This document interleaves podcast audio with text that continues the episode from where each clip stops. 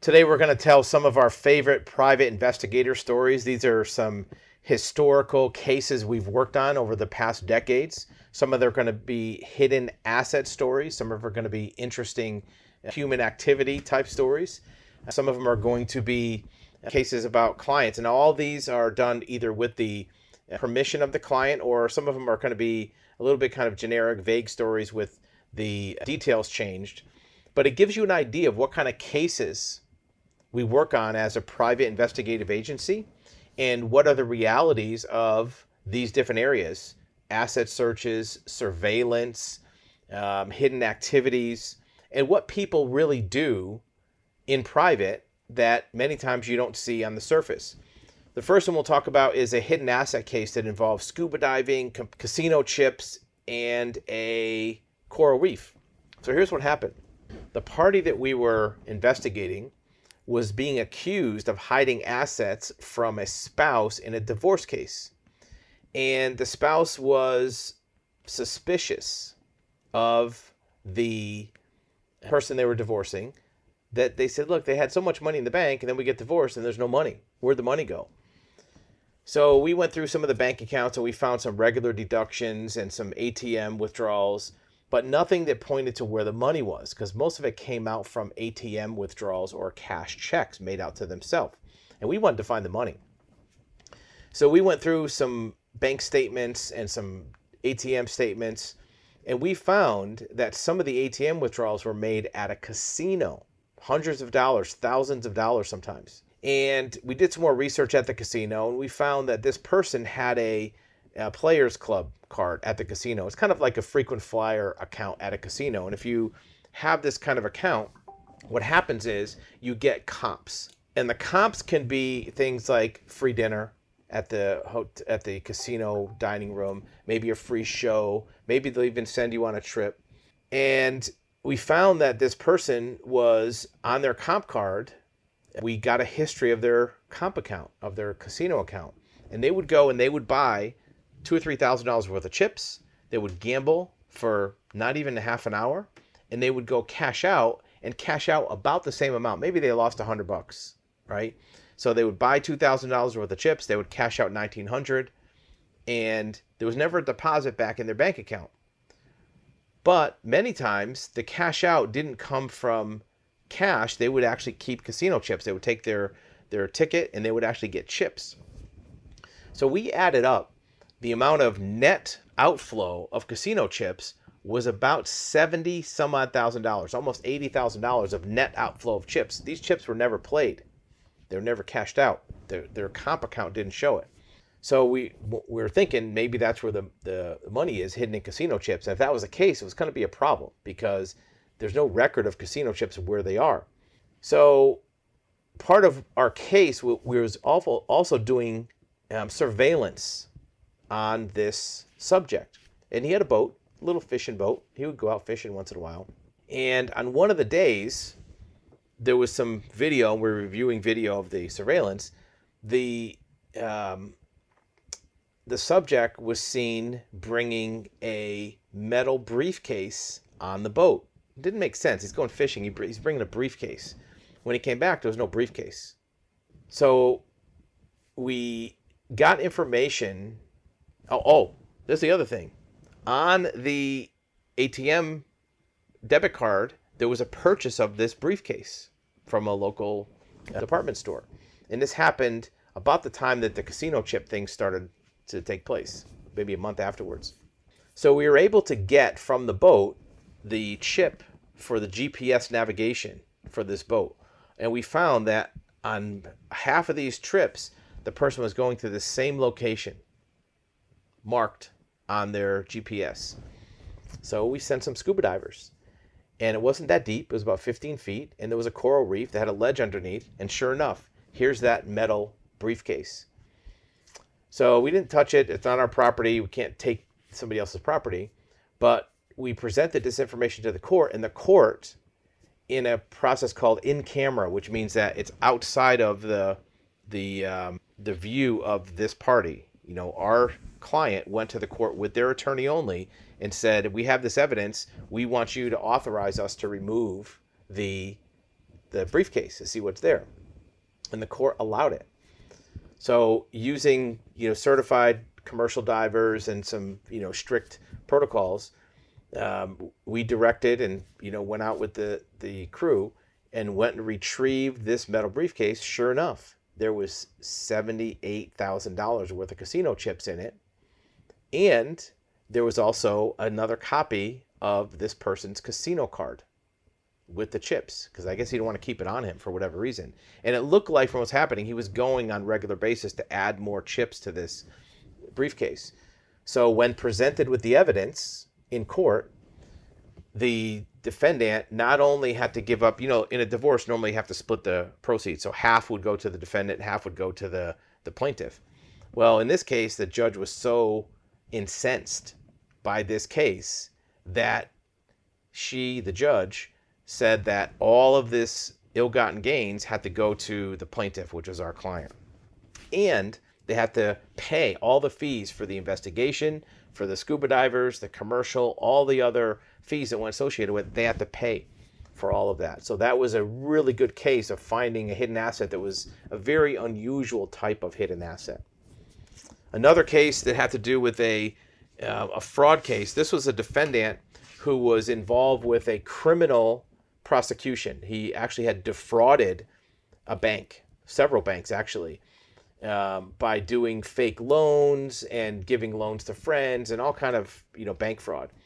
And the person had filed bankruptcy to try to say I don't have any money because the bank, the victims, the government, everybody wanted to take money from this person. He was a relatively wealthy person. And he said, I have no money, I'm out of money. But it didn't make sense because you could see from the expenditures that the money had not been spent. We're talking millions of dollars that was defrauded from these banks. So they filed bankruptcy. The bankruptcy trustee also was suspicious. They said, look, this, there has to be money somewhere. So as part of our investigation, you know, we did research of the records, observation.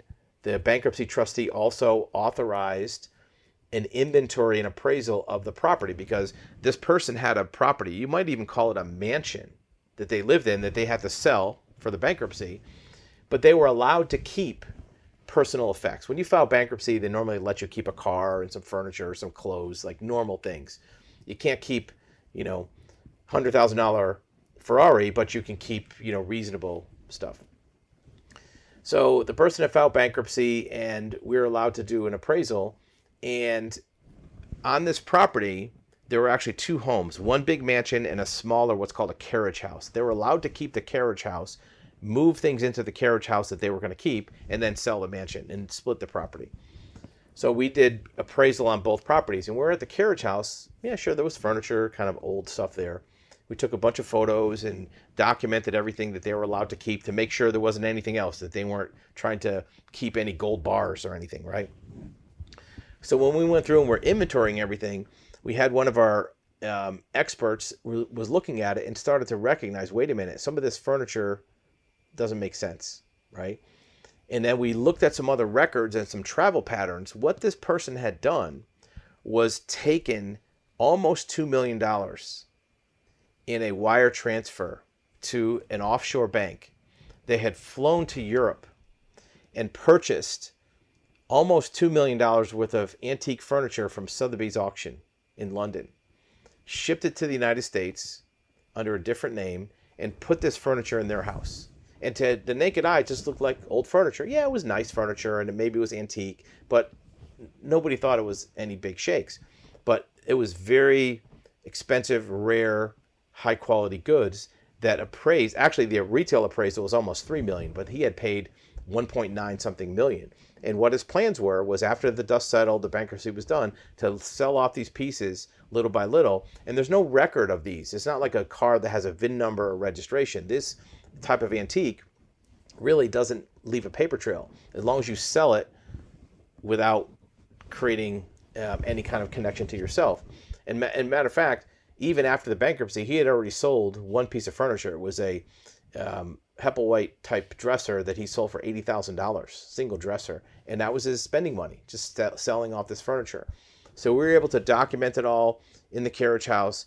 The the government got a warrant. They they did another research, and because of the fact that he had concealed this from the bankruptcy, he had additional criminal charges added onto the case for concealing from the bankruptcy trustee and from not disclosing it to his criminal dis- uh, disgorgement. Another case that had to do with an asset search, and you've heard us tell this story before, so we'll keep this one short. Had to do with a client who um, was being sued for several million dollars, lost a lawsuit, claimed he had no money to the plaintiff. Said, I have no money to pay you. Sorry. Well, it was obvious it wasn't true because his lifestyle was high end, but he had nothing in his name no houses, no cars, no bank accounts, nothing of substance. So we went through everything with a fine tooth comb. We went through his bank account, his debit card, all his payments, and credit card bills, and there was nothing there. And no real big expenditures either. But we went everything we went through everything thoroughly. We did find an expense for $35. Now this is back in in the early 2000s, so this is 20 something years ago. $35 for a um, store that had a generic name, Gus's outlet, whatever it was. So we looked it up, and it was in a marina. And part of our surveillance had seen this person go to this marina before, but there was no boats owned there. There was nothing there. We just figured maybe he went to see a buddy of his. So we went to Gus's outlet and we showed this dollar amount on this date and said, Can you tell what was spent there? And this was kind of a, a marina shop store. And they had some, you know, retail goods and some snacks and water and things and parts it was the parts department for their for their marina repair and they said and we also noticed it because it was $45 even you know when you buy something at a store when there's tax it's $48.22 right it's never an even amount so that was a, a little bit of a red flag so the parts guy said yeah i can tell you what this is it's invoice number 1234 $45 it's in our system well can you tell what was bought what, what was the list of items? He said it was one item. It was a clevis bolt. Clevis bolt? What's a clevis bolt? And for $45. And he went, I'll show you what it is. He went in the back and pulled it out. It's about a foot and a half long. It's a bolt with a slot in the on the uh, threads and a hole in the top. And the investigator asked, Well, what is this for? He said, Well, this is only used for two things either a large sailboat or a large yacht a motor yacht. Well, can you identify what it went to? And he said, well, in this case, when we looked it up, we looked at the part number to match it up with a boat, and it went to this boat, whatever the name of the boat was, out in our in our marina. And it, we looked at it, and sure enough, it's a hundred plus foot yacht. So now we're on to something. He bought a $45 clevis bolt for this yacht. And we're thinking, well, maybe it's a buddy of his. And instead of, you know, doing him a favor, he bought him a bolt, right? Or his buddy borrowed his card. But we did a little more research and we did some history on this yacht, and we found that it had been purchased about eight months prior, right around the time that this lawsuit was happening. And it was owned by a Bahamas corporation. So we contacted the closing title agency in the Bahamas and asked them for records on this transaction. And through some conversations and some negotiation, we were able to get a copy of the settlement statement, the closing statement for this yacht, and we found a wire transfer of the money to buy this yacht. And the money to buy this yacht was, you know, almost two million bucks. And the wire transfer, we traced it back to an attorney that was in Colorado. We traced back this wire to this attorney. Well, this attorney in Colorado turns out was the attorney for this defendant. And after doing some surveillance and seeing him on this yacht many times now, we knew where to look for him um, by himself, not with a buddy that he was staying with on the yacht, and contacting the attorney and said, "Look, if you're hiding money for this person, you know you may be getting in trouble yourself." Once we broke the dominoes and it fell into place, we were able to negotiate for the client for them to get their money for the lawsuit because there was obviously more money than that. You don't buy a $2 million yacht and that's all your money, right? You have to have money somewhere else. So we told them, look, we can either bring this to the court and the judge and show that you're hiding money, or you can just write a check for what's owed and we won't blow it out of the water. And because of that negotiation, he settled. I don't think it was all up front. I think it was, you know, I think he owed him two million. He paid him a million up front, and then a hundred thousand a month for the rest of the year, whatever it was. But finding that was a good way to get that negotiation.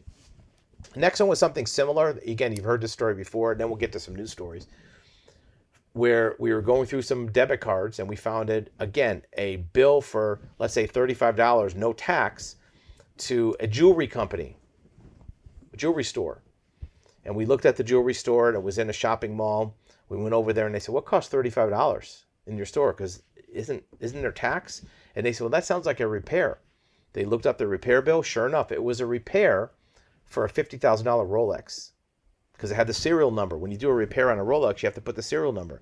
Looked up the serial number, and that Rolex was registered to this debtor that was claiming he didn't have any money. Now, this debt was a lot smaller. It was only a couple hundred thousand, but he had to explain himself why he had a $50,000 Rolex and couldn't afford to pay the debt. Another great case that has to do with a watch, keeping the same subject, is there's a very famous fraud case out of the state of Florida. There's a man named Scott Rothstein. Scott Rothstein was an attorney who created a fake investment scheme and told people if you put money into this investment, we'll pay you high returns 10% a month, 20% a month, whatever it was. And he claimed that the money was going to buy lawsuit settlements and then pay out of that. Turns out it was all a scam. There was no settlements. Scott Rothstein was was arrested. He was he was tried, convicted. He's in prison right now. Um, and the victims wanted to get their money back. Now, Scott Rothstein had spent a great deal of the money. A lot of this money was long gone. So, what the plaintiffs did, and this was done through a, a, uh, a trustee, is hired investigators to look for third party liability. This is a very prominent and valuable way to get money back. If you put money into an investment or a fraud or a Ponzi scheme or even um, a failed contract, if the principal does not have the money to give you, you can go after third parties. In the Scott Rothstein case, they went after banks, they went after attorneys, they went after all kinds of people. But one of them was a watch dealer. And Scott Rothstein was famous for posing with watches all over his hands. In fact, if you do a Google search for Scott Rothstein watches, you'll find pictures of him holding up all these big time watches. And that was his thing. He collected watches. And this watch dealer that sold him a lot of watches was sued under the third party liability um, legal theory because they said, look, you knew that his this guy was a fraud, or you should have, and you took money from him to buy to sell him watches, so you have to give the money back. So this poor watch dealer was forced to give back hundreds of thousands of dollars. It may have even been a million dollars. And and he didn't get the watches back. He was just out the money. And the theory was he he was he he knew or should have known that this Scott Rothstein was a scam and the money was dirty money and he took it anyways. So this was another example of a third party liability and the reason we talk about it now is because it's on the same theme of watches that we just talked about. So the next one we're going to talk about is a failed investigation. We like to talk about our successes and we'll talk about more of those in a couple minutes. But let's talk about one that's a fail. This was a case where there was a, a used car dealer who was sued for holding people's deposits on cars. The dealer was taking deposits on cars and not selling cars and went out of business. And all these people had deposits. And the, some of the people started a legal case to get their money back. Well, this dealer had closed down his dealership and now he went to work for another dealership, but they thought he was like the actual owner of this other dealership. So he had a lot of inventory. He had maybe 40, 50 cars, maybe $5,000 each. He had, you know, two or three hundred thousand dollars worth of cars that were theoretically his assets that he could sell. Well, we went to look for him. Well, when a dealership holds cars, they don't get titles for cars. They still have the title for the old owner. And they said, well, if he's in possession of them, he should have the assets. Well, we found that he had what's called a floor plan line of credit which is a line of credit from a bank that funds these cars. Because of this line of credit had a security interest in the vehicles, the vehicles could not be determined to be assets in favor of the claimants. So that was one that was a fail because there was this floor plan line of credit and that inventory was not shown to be liquid assets in favor of the defendant. So that was one that was a was a fail. Next one we're going to talk about is a um, real estate. We're talking about two real estate cases. First one, there was a, a guy who had um, lost a case on a contractor uh, dispute. He was a general contractor that did building, and he was sued by a person that gave him money to build a property. He lost the lawsuit, and he claimed that the house he lived in was not his. Right? So we did some title forensics on the real estate records. What we found was at one point the title was in his name, but he had since transferred the title out of his name into somebody else's name. Turns out that person was his cousin.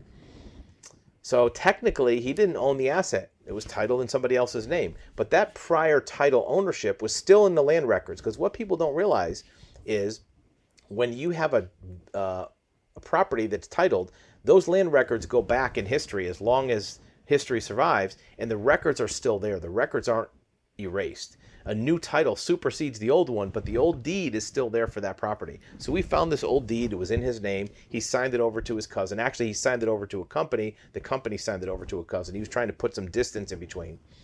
But what we found is these type these deeds were quitclaim deeds, meaning that there was no compensation involved. There was no change of money. It was just, I'm giving you the property. So that's red flag number one. Red flag number two is we found the insurance policy for this property and found out that the beneficiary was this subject.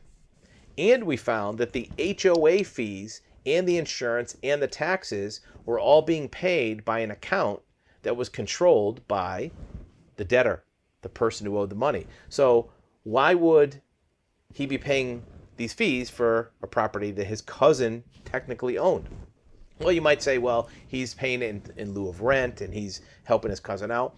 But when the attorneys went to the cousin and said, look, we're going to claim that you are what's called a constructive trustee. Constructive trustee is a legal term that tells a person that even though you haven't set up a formal, you know, documented trust, for all practical purposes, this is a trust. You you're holding an asset for a third party, and if you're doing this to defraud somebody, you can get in trouble, right? Now remember, we're not attorneys. We're not giving you legal advice, but this is what the attorneys in this case did, and they told this cousin that look, if you continue to be a trustee, in theory, and you do things to defraud, we're going to make you liable. So the house that you really do own, that you live in, we're going to come after that too. So this cousin said, "Yeah, you're right. I'm doing this for my cousin, and it's really not not my house. It's really his house." So once we had the evidence that the insurance was being paid, the HOA is being paid, quit claim deed, all these documents, no money changed hands. There was no consideration. The court did what's called an invalidation of the deed. They called it a fraudulent conveyance for the purposes of evasion of a debt. They undid the deed, put it back in the name, put a lien on it, and the the claimant got his payment that was rightfully his. We'll do one more real estate and then we'll talk about a well, two more real estate. We'll talk about a big time investment fraud that was all over the news, all over MSNBC and Fox News and all kind of places about uh, a cast of characters from New Jersey that was collecting money from people fraudulently, allegedly. Next one was uh, what I call the Boca Party House. We were uh, contacted by a person in New Jersey who owned a piece of real estate in Boca Raton, Florida, that he said, "Look, I'm get, I own this property. I'm getting some weird stuff in the mail. I want you to do some research on it." So we did some research, and we found that what the records were on this property, there was all kind of mortgages and liens and some weird activity that didn't look like he had anything to do with. So we contacted him once we had the results and said, "Here's what we found." He goes, "Well, here's the story. My son graduated high school in New Jersey. He has now moved to Florida to go to college in Florida." Instead of paying for rental for a dorm room, I decided to basically buy a house for cash. Cheap house, 150 grand or so. That I figure he'll go to college for four years. At the end of four years, maybe the house will be worth a little more money. It's cheaper than me paying rent at a dorm, right? So he bought this house for cash. Son goes down there. Well, the son starts getting letters in the mail saying, hey, you see this house is owned for cash. Do you want to get a cash out refinance? Well, the son had a similar name to the father. He was able to convince a title company and a lender to lend him $80,000 cash out refinance by pretending to be the father. So now he has $80,000. Well, after a few months of going to college as a freshman, having $80,000 in his pocket, he decided that maybe college wasn't really that much fun anymore. So he quit. And he started spending the 80,000. He was able to get another second loan, second mortgage for 40,000. So now he's got 120,000 in his pocket. So now he takes off from Florida and he goes to Europe. Well, in the meantime, he had brought in a few roommates that rented out some of the bedrooms, and they said he said just pay me rent, pay me two or three hundred bucks a month each. He was getting a couple thousand dollars a month, plus he had 120 in his pocket. Uh, along the same time, a lot of contractors were sending notices saying you want a hot tub for your house? You want you know upgrades? We'll put a hot tub in no money down. It just puts another lien on your house. We'll put in you know backyard you know outside kitchen no money down. We'll just put a lien on your house. Well now this house has all these liens. Taxes aren't being paid. And now the the father has no house and he's got a son that disappeared not going to college. Well Obviously, he had words for his son after that, but that was the story of the Boca Party House. Last story for today, and we'll do another video next week, is a story about a company called NRIA, National Real Estate Investment Advisors. This was a company that advertised all over major um, networks for investment. Put in money, get 5, 10, 20% a month investment on real estate. And it turns out it was a big Ponzi scheme. It was billions of dollars down the drain. There's still some prosecutions happening with the SEC and FBI. But when we did an investigation for a client from one of the investors, we found that one of the principals of this company, a person named Scutaro, had a prior history of fraud, very similar situation, taking investments, defrauding, but it didn't show up because he had changed his name instead of two T's, it had one T or something like that. And the reason we found is because when we did research on all the principals, as we always do, everybody showed up except for him. We couldn't find anything on him. And that's not possible. It's not possible th- that there's nothing. Sometimes nothing means something. So when we started doing some cross references on his phone numbers, his emails, his social media, Facebook, relatives, we found that his real name had two T's. Now, when we run that and do a background on that, we find that 15, 18 years ago, he had done another scam that was similar, allegedly, that if investors had known about this, this whole NRIA probably wouldn't have happened. But because he was able to conceal his true identity by just changing one letter in his name, he got away with it for several years and this company um, really went to town with investors. So this is another another example of where paying attention to details and really not leaving anything to chance. You know, they had 14 or 15 executives that we searched for, and all of them, you know, had records, and some of them had a little bit of a borderline, you know, background that was, you know, adversarial, but nothing that was that really bad. Scutaro was the one who had the big red flags, and when we found it, it opened up the can of worms, and that's what really made the the government agencies start to take notice of this scheme, along with the fact they were offering high returns, um, to make um, more inquiries and basically shut them down. At one point, they froze all their assets, closed their accounts, and they're now working on getting the money back for the investors, which